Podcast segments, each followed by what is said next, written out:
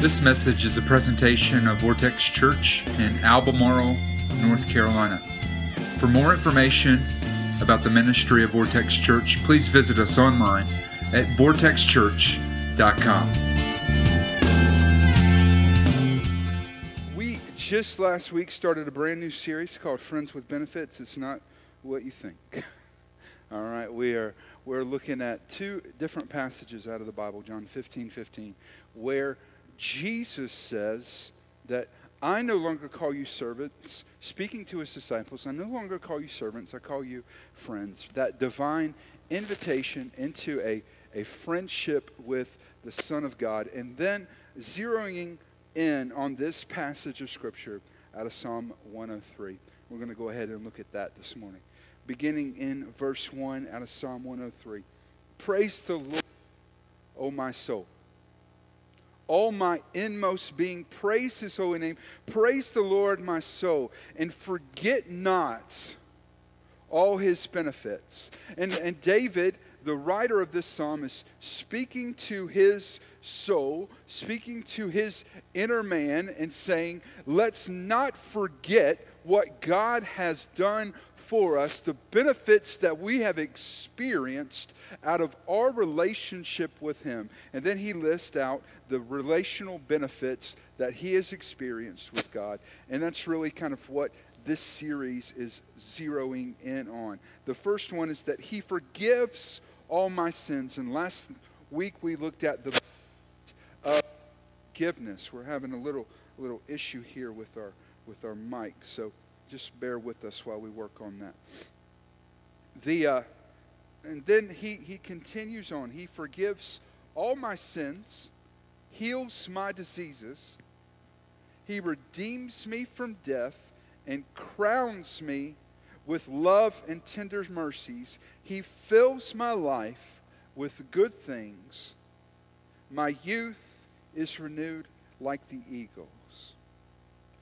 This week we're going to zero in on verse 3.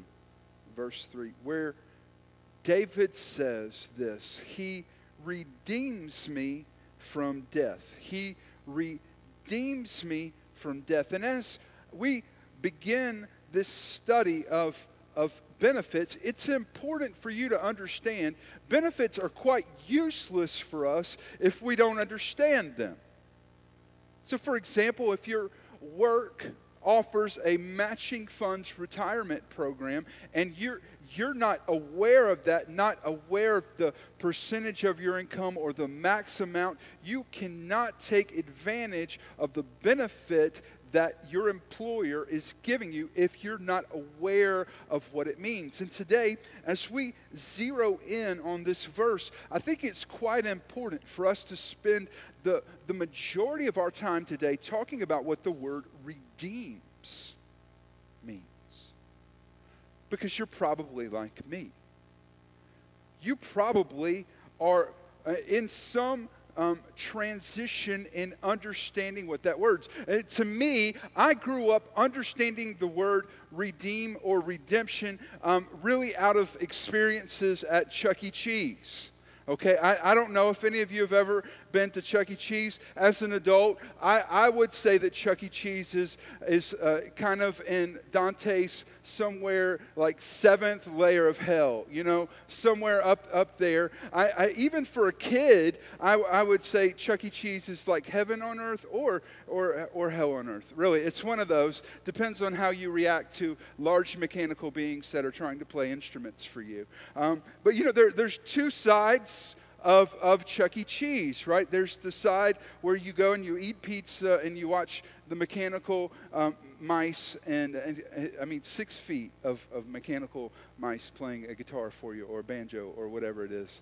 Um, but then there's the other side, which is basically a casino for kids right? That's really what it is. You go, parents, you, you just throw money at that side of, of everything. And what happens is the kids go and they play games. You know, they, they play the, the balls where they roll them up and get points, and they, and they go play all these, you know, whack a mole games, and you get tickets, right? That's the whole point of the evening is you begin to accumulate and, and, and amass, uh, you know, by the end of the night, 1.25 million tickets, right? And then there is a place at Chuck E. Cheese that they would call the redemption counter, where they have all these presents, right? That, that you can go up and trade your tickets for. So 1.5 million tickets roughly get you a bouncy ball, right? That's what you can walk out of there with trash bags filled with tickets. You get a, a bouncy ball. Now, if you're anything like me, the, the word redeem uh, really has framed itself around the idea of trading. If you're older than me, uh, grocery stores used to hand out greenbacks stamps. So you may, may remember that. You would collect those, and then you could go to a redemption center and trade in filled up books of stamps for a toaster that would work for two or three weeks, right? And that's, uh, that's, that's what I think the common understanding of the word redemption is, is to trade for something. But in the Bible, especially in this passage of Scripture, the, the Bible is not using this word to describe a trade. As a matter of fact, in the Old Testament, the word that is used most often is the word galeo. All right, G A apostrophe A L. That word literally means to buy back.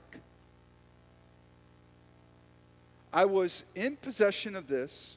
It is now out of my possession and now I must purchase that thing back. I, I am, and, and, and really we see that in, in multiple places. One of the most um, documented is, is a place where that word is translated into the phrase the kinsman redeemer inside the book of Ruth, where Ruth, who has lost all of the land, has lost even herself to be sold into slavery, um, Boaz, uh, a relative of her mother in law comes and buys her land and buys her out of slavery. He buys her back.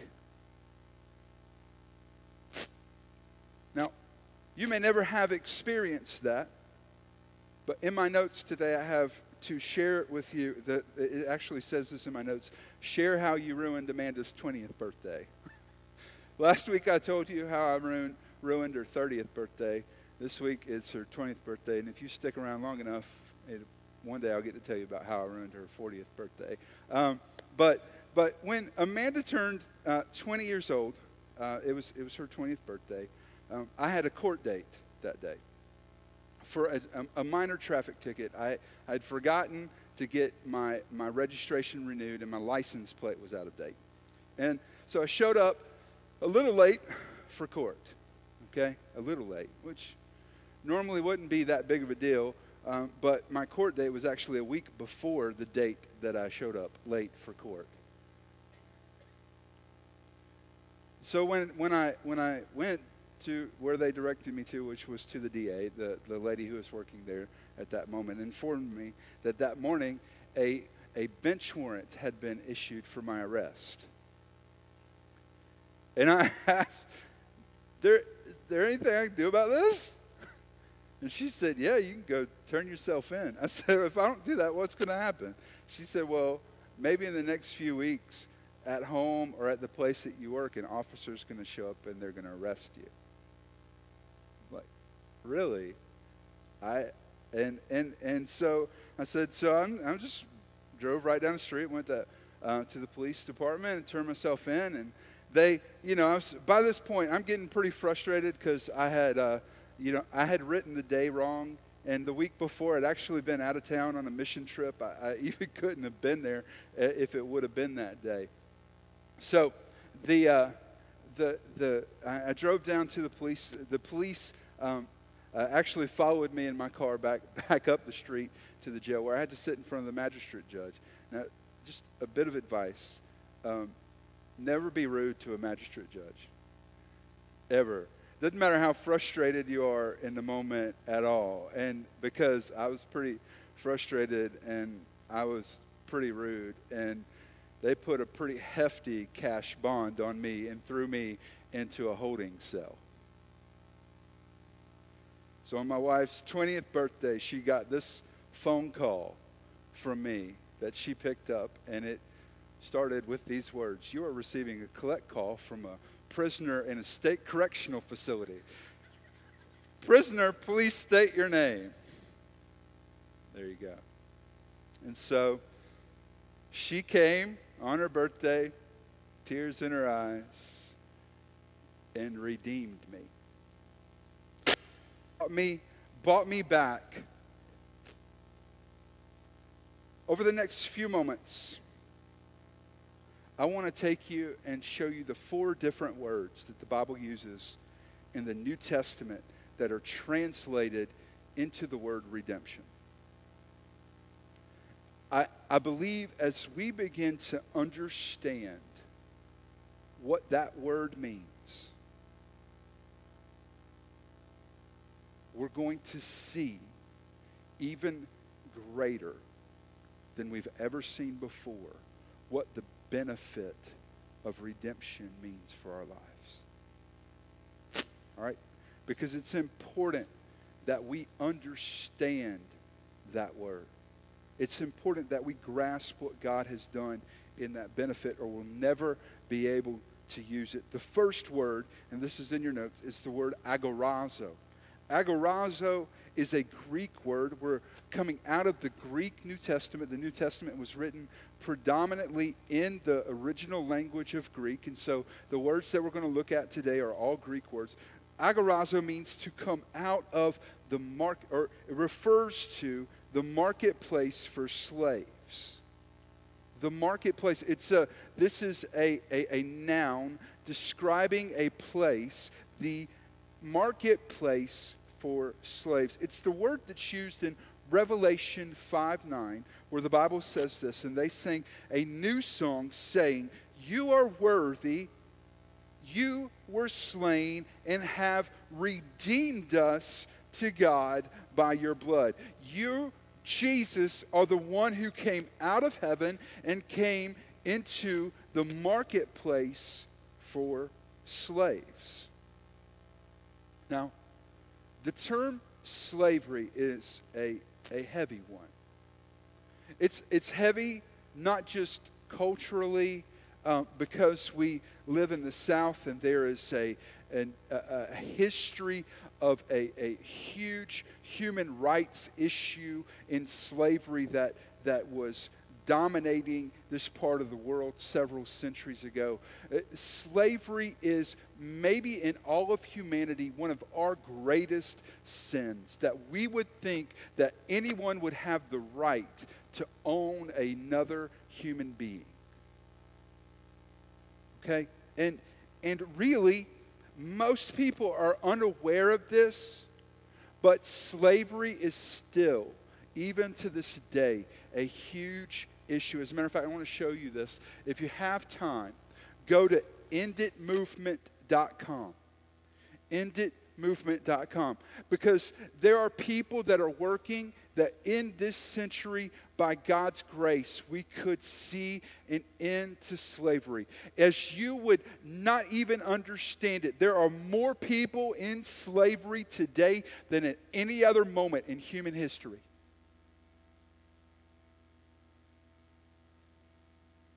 Slavery was a huge issue in the day of Jesus. As a matter of fact, as he would speak about, there would be things that the, the people who would hear this term would immediately recognize.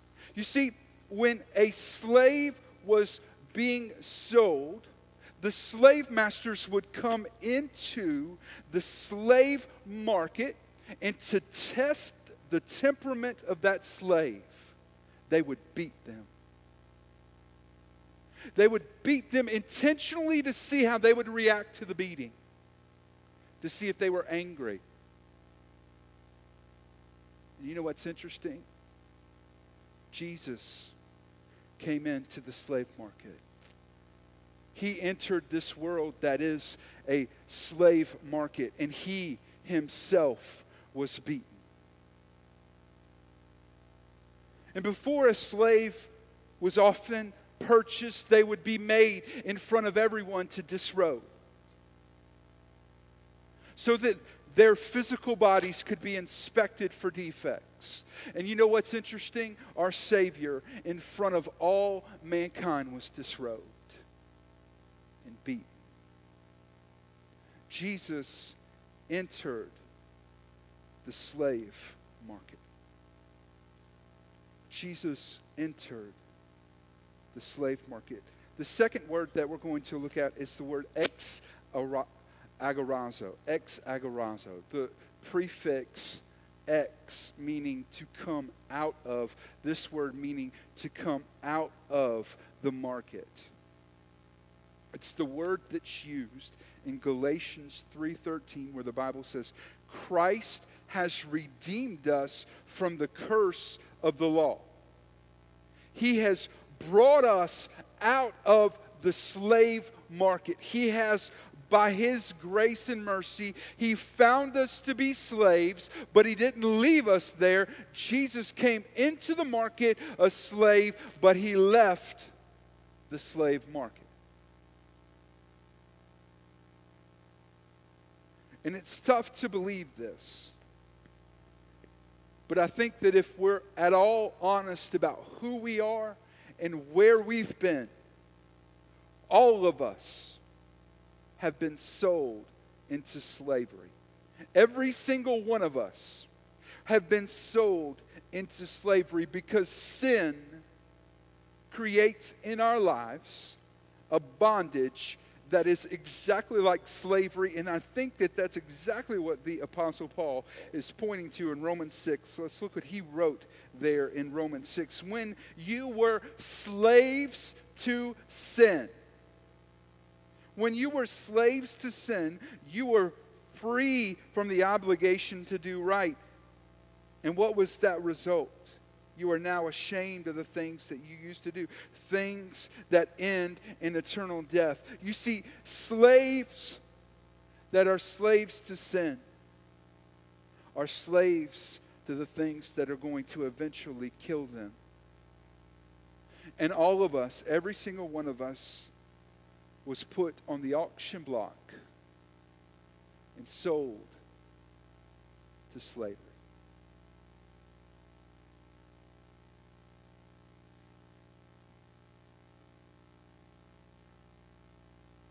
Jesus left the grandeur of heaven where he was worshiped and adored.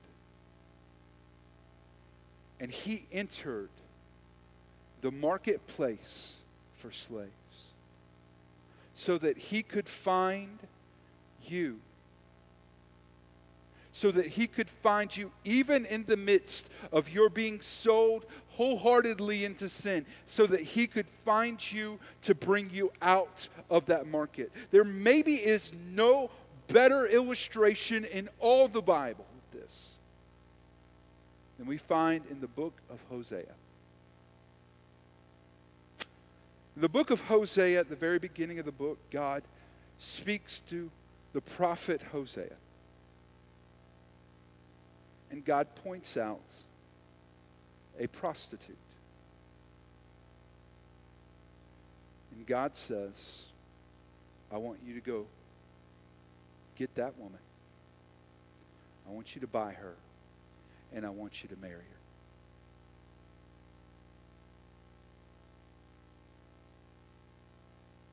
And Hosea, being the righteous man that he is, obeyed God and went and bought, and his wife's name was Gomer. If you're like me, whenever that word is dropped, you think of Gomer Pyle. All right? She did not look like Gomer Pyle. The Bible describes her as being a very, very beautiful woman.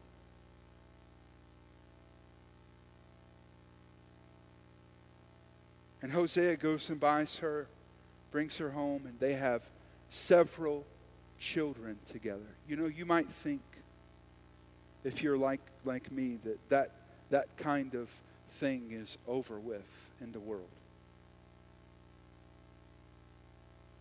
That the, the selling of women into a, a sex industry would be over with. But I would tell you that it's not. As a matter of fact, I would encourage you to go home. Earlier, I mentioned enditmovement.com. Go home and look at a21campaign.org. A21 would tell you, based on their research, that not only is human trafficking more active, it's extremely active in the United States. That the stealing of young women to be sold into the sex trade. And they, they identify the Super Bowl as being one of the most um, active moments in domestic activity. You know what's odd about that? You know where the, the maybe the largest port on the East Coast is? To traffic humans out of the United States is Charleston, South Carolina. And they have an office that works there, rescuing girls that have been abducted and sold. And that's exactly who Gomer was. And Hosea brought her home, brought her out of the slave market made her his wife. They had children together. But you know, I think the next little passage of Scripture reveals something about what God was doing. Because, see, Gomer didn't stay home. After several years, we know that according to the Bible, she decides to leave her family. She goes back and sells herself back into prostitution. And Hosea, being left at home with his children, with the wife that has run away,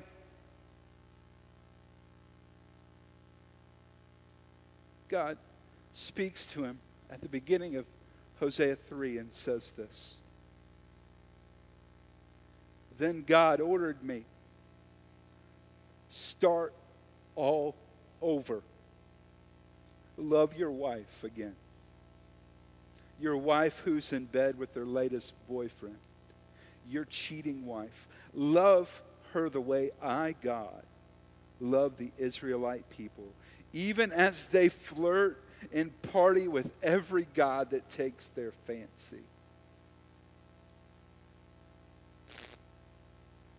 so Hosea would go back again.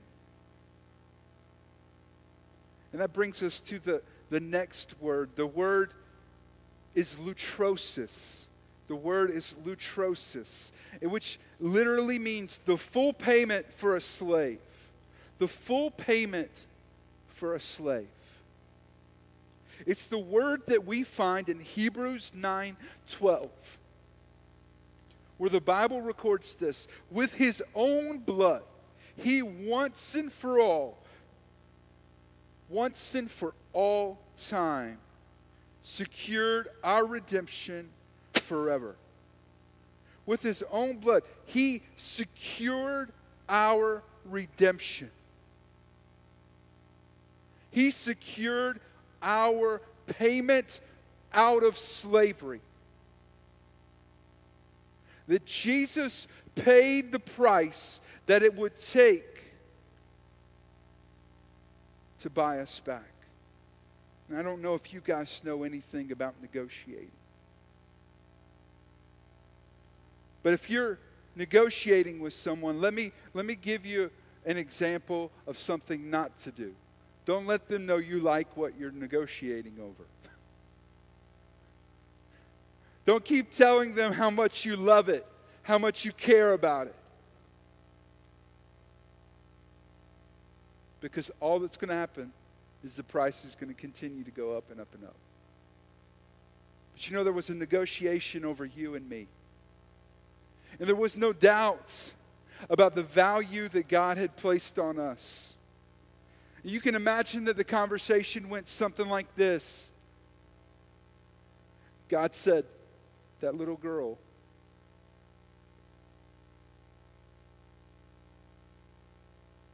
She was sold into slavery. I want to buy her back.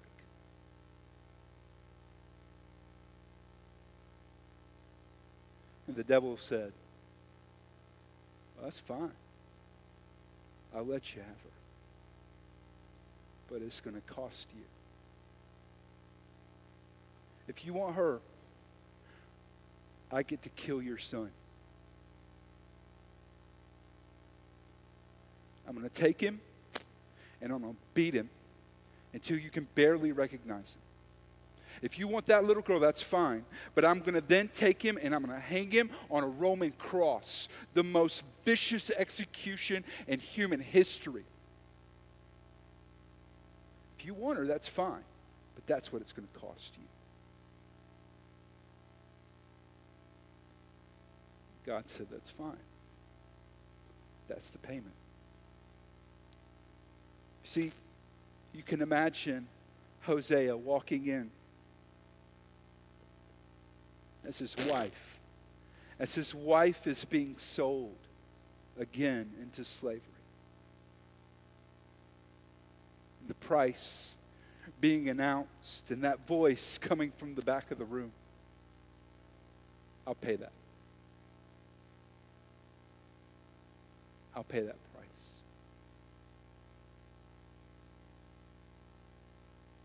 But it didn't stop there. The last word that we're going to look at is the word apolutrosis,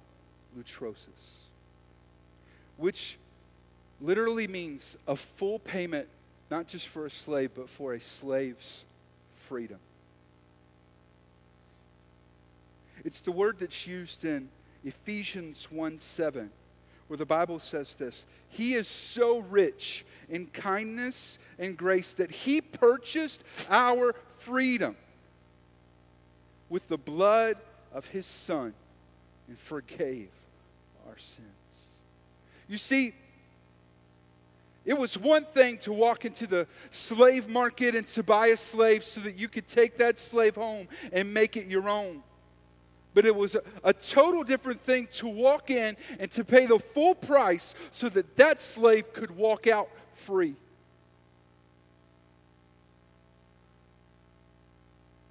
The prefix apo, when attached to that word, means to take it and to return it to its original state. And the question really has to be asked well, if God is going to redeem us to the original state that He intended for us, what is that?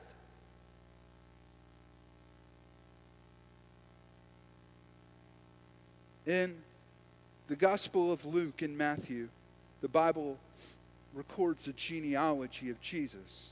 For most of you, it's quite boring to read, right? Because if you grew up like I did, maybe reading out of the King James versions, you got to those portions of Scripture as you were reading, and it would say, so and so begot so and so, and so and so begot so and so, and then you begot bored and tired of reading that passage, right? But in Luke, Luke does the genealogy of, of Jesus different. He, he, he starts with Jesus and then works backwards. And he says, Seth, the son of Adam, Adam, the son of God. Who are we originally created to be? Galatians 4 7 says this Now you are no longer a slave, but God's own child. You're no longer a slave. The price has been paid. You know, the Bible describes two different marriages. In the very beginning of the Bible, we see the picture of a man and a woman who are created and then brought together in the first marriage. And there's something that happens in the middle of that marriage that blows up the rest of the history of all the world. And that is that Adam and Eve sin. And we know, if you've read the context of Scripture, that Eve chooses to sin. Adam is there with her. But imagine with me just for a moment if that hadn't went down that way. If Eve would have sinned, well, Adam was away. And Adam were re- to return home, and God would be waiting on him. Say, Adam, I, I have some bad news for you today. Your wife has sinned. And you, you know this. I, I, have told you this before, but sin leads to death. I, I told you that if you ate from that, from that tree, you were going to die. And, and Adam, there's nothing that I can do about it. Sin has now entered her life, and it's going to kill her. Here's a picture of my wife. This is the day we got married. I, I make a point not to tell a lot of stories about the stuff that I do right, um, because as a pastor, you can do that, and it can set this really awkward uh, kind of hurdle for other people. Uh, I, I, more intentionally tell you stories about stuff that I do that's wrong. Um, uh, and, and, and I don't tell many stories about my wife because she doesn't get much wrong. Um, she is one of the, the people I've, I've ever known. And I can't imagine being in that moment where someone would say, She's going to die. Kevin, she's done something. And all I would be saying is, Let me die. Let me die. Not her. Not her. I, I would die in her place. But you know that Adam couldn't do that. But you know, the Bible describes another marriage. Later on, it tells us that Jesus married the church. We, as the church, are described as the bride of Jesus. And Jesus looked at all of us. And this conversation most likely did go down that God looked at us and said to Jesus, Your wife is sinned. It's out of my hands. She's going to die.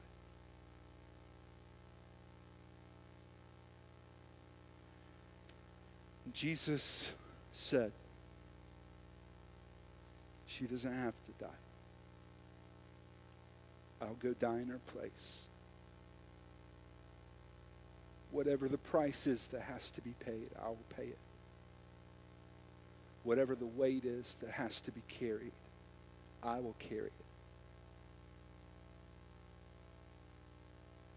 So Jesus left heaven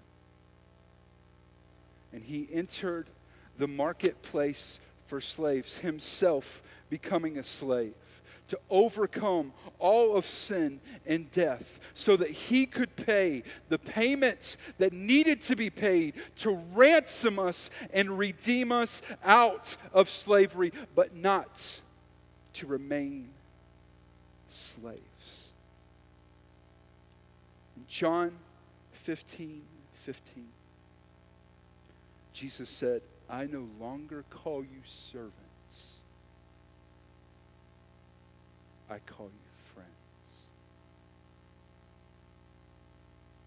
You see, as a servant, we serve out of a bondage that has created servitude. I am bound to serve. But when Jesus says, I no longer call you servants, I call you friends, he's recognizing that he has bought the freedom that we would ever need to live a life where we respond to God not out of servitude, but out of a friendship that's built on love. See, Jesus paid the full price for your redemption. He paid the full price of your redemption so that you would never have to be a slave again. As the band comes up, we get ready to wrap things up today. I have a question for you today that I want you to think through for you. What does this question or what does this message mean for you? What does this message mean for you individually. That's for everybody to ask for themselves today. What is God saying to you?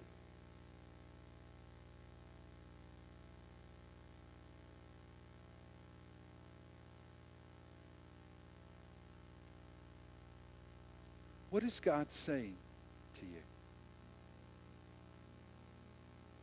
Maybe today God is reminding you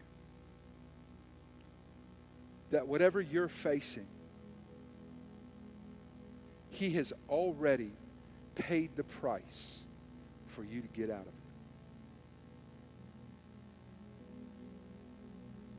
Maybe today some of you are struggling with your value,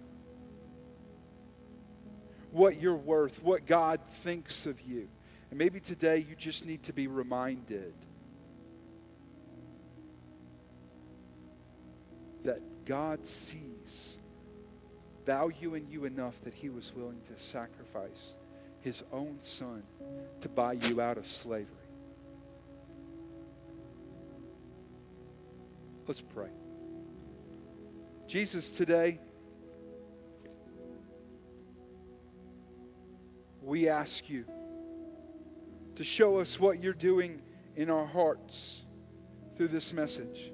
God, how the benefit of redemption needs to be applied to our lives. Today, some of us have never fully experienced the redemptive power of your work on the cross, Jesus, and I pray that by your grace and mercy we would today. So if there's someone in our room today, someone that's here with us that desperately needs to experience the rescue from slavery to sin, I pray that by your grace and your mercy, God, you would come and you would do that.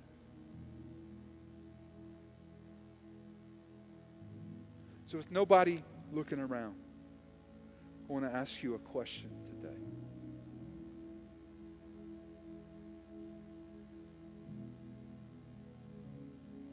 Have you experienced the redemption of God? Have you experienced the redemption of God?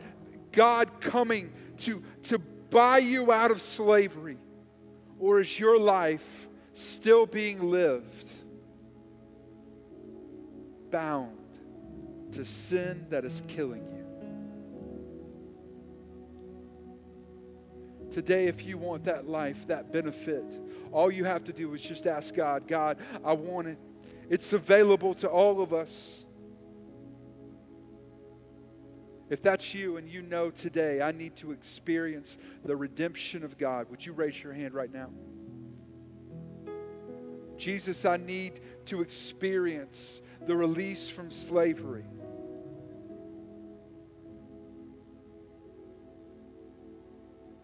For those of us, God, that need this message today, God, we ask you to come and to apply it by your great Holy Spirit. In the name of Jesus, we pray. Amen.